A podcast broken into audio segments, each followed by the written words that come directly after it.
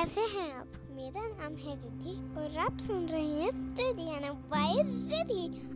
आज मैं आपको सुनाऊंगी एक मेंढक और राजकुमारी की कहानी।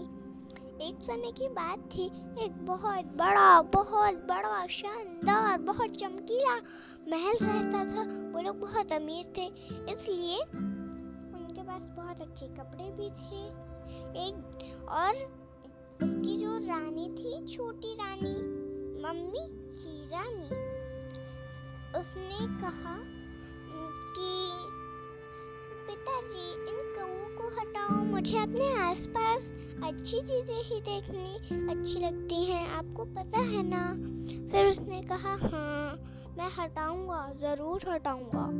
फिर उनके पापा बगीचे में गए और उसे हटा दिया। फिर दूसरे दिन या तीसरे दिन एक दिन था, वो उनके लिए एक सुनहरा गेंद लाए, मतलब एक सोने का बॉल।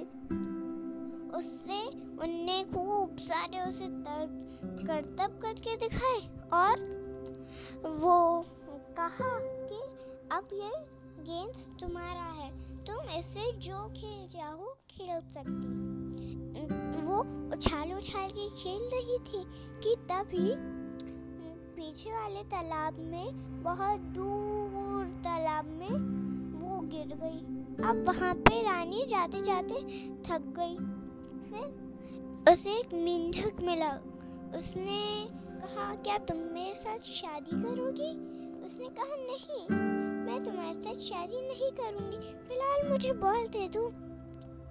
तो उसने कहा मैं एक ही शर्त पे दूंगा, अगर तुम मेरे साथ डांस करोगी, मेरे साथ खाना खाओगी और मेरे साथ अपनी सारी चीजें करोगी और मुझे सुलाओगी भी, तभी तभी मैं तुम्हारे साथ ये गेम खेलूंगा और ये तुम्हें दे भी दूंगा। फिर उसने कहा ठीक है, उसे मजबूरी में कहना पड़ा। फिर उसने वो जल्दी से मेंढक खुश होके तालाब में गया और उसकी बॉल ले आया। फिर दूसरे दिन से ही वो दोनों वो करने लगे। उनके जो पिता थे, अगर एक बार कह दिया ठीक है या प्रॉमिस कर दिया, वो कहते थे कि उसे पूरा निभाना ही चाहिए। जो लोग निभाते थे तो उन्हें बहुत अच्छा लगता था वो, इसलिए उनके पिता ने कहा जरूर जरूर करना चाहिए तुम्हें ऐसा, चलो अब जल्दी से इसके साथ सारी चीजें करो। फिर जब वो खाना खा रहा था, मेंढक आया, उसने कहा तुम्हें ये स्पून चाहिए। उस रानी ने कहा नहीं मुझे नहीं चाहिए। मेंढक ने कहा, वो अपनी जीभ से खाने लगा, उसके साथ केक, बर्गर, डोनट, खूब सारी चीजें अच्छी अच्छी स्वादिष्ट, जैसे कि कपकेक्स, खूब सारी चीजें मीठी मीठी स्वादिष्ट। फिर उसने उसके साथ डांस भी किया, उसके साथ सोई भी। फिर जब वो उठी दूसरे दिन, तब देखा कि वो एक राजकुमार है। तो उसने कहा मैं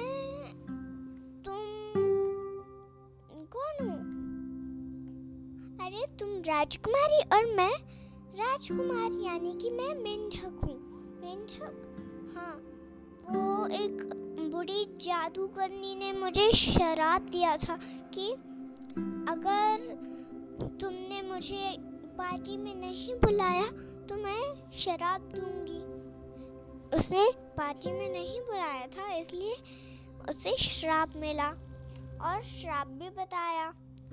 उसने कहा कि जो मैं मेंढक बना था, जादूगरनी ने शराप दिया था कि जब तक तुम्हारे साथ कोई डांस नहीं करेगा, तुम्हारे साथ कोई खाना नहीं खाएगा और बाकी सारी चीजें नहीं करेगा, तुम बस ऐसी मेंढक बने रहोगे। इसलिए मैंने तुमसे कहा और तुमने करा भी।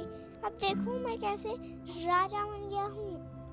तो उसने कहा अब मैं तुमसे सच में शादी करूँगी। फिर उन दोनों ने शादी की और वो खुशी खुशी रहने लगे। आज के लिए बस इतना ही। Bye bye.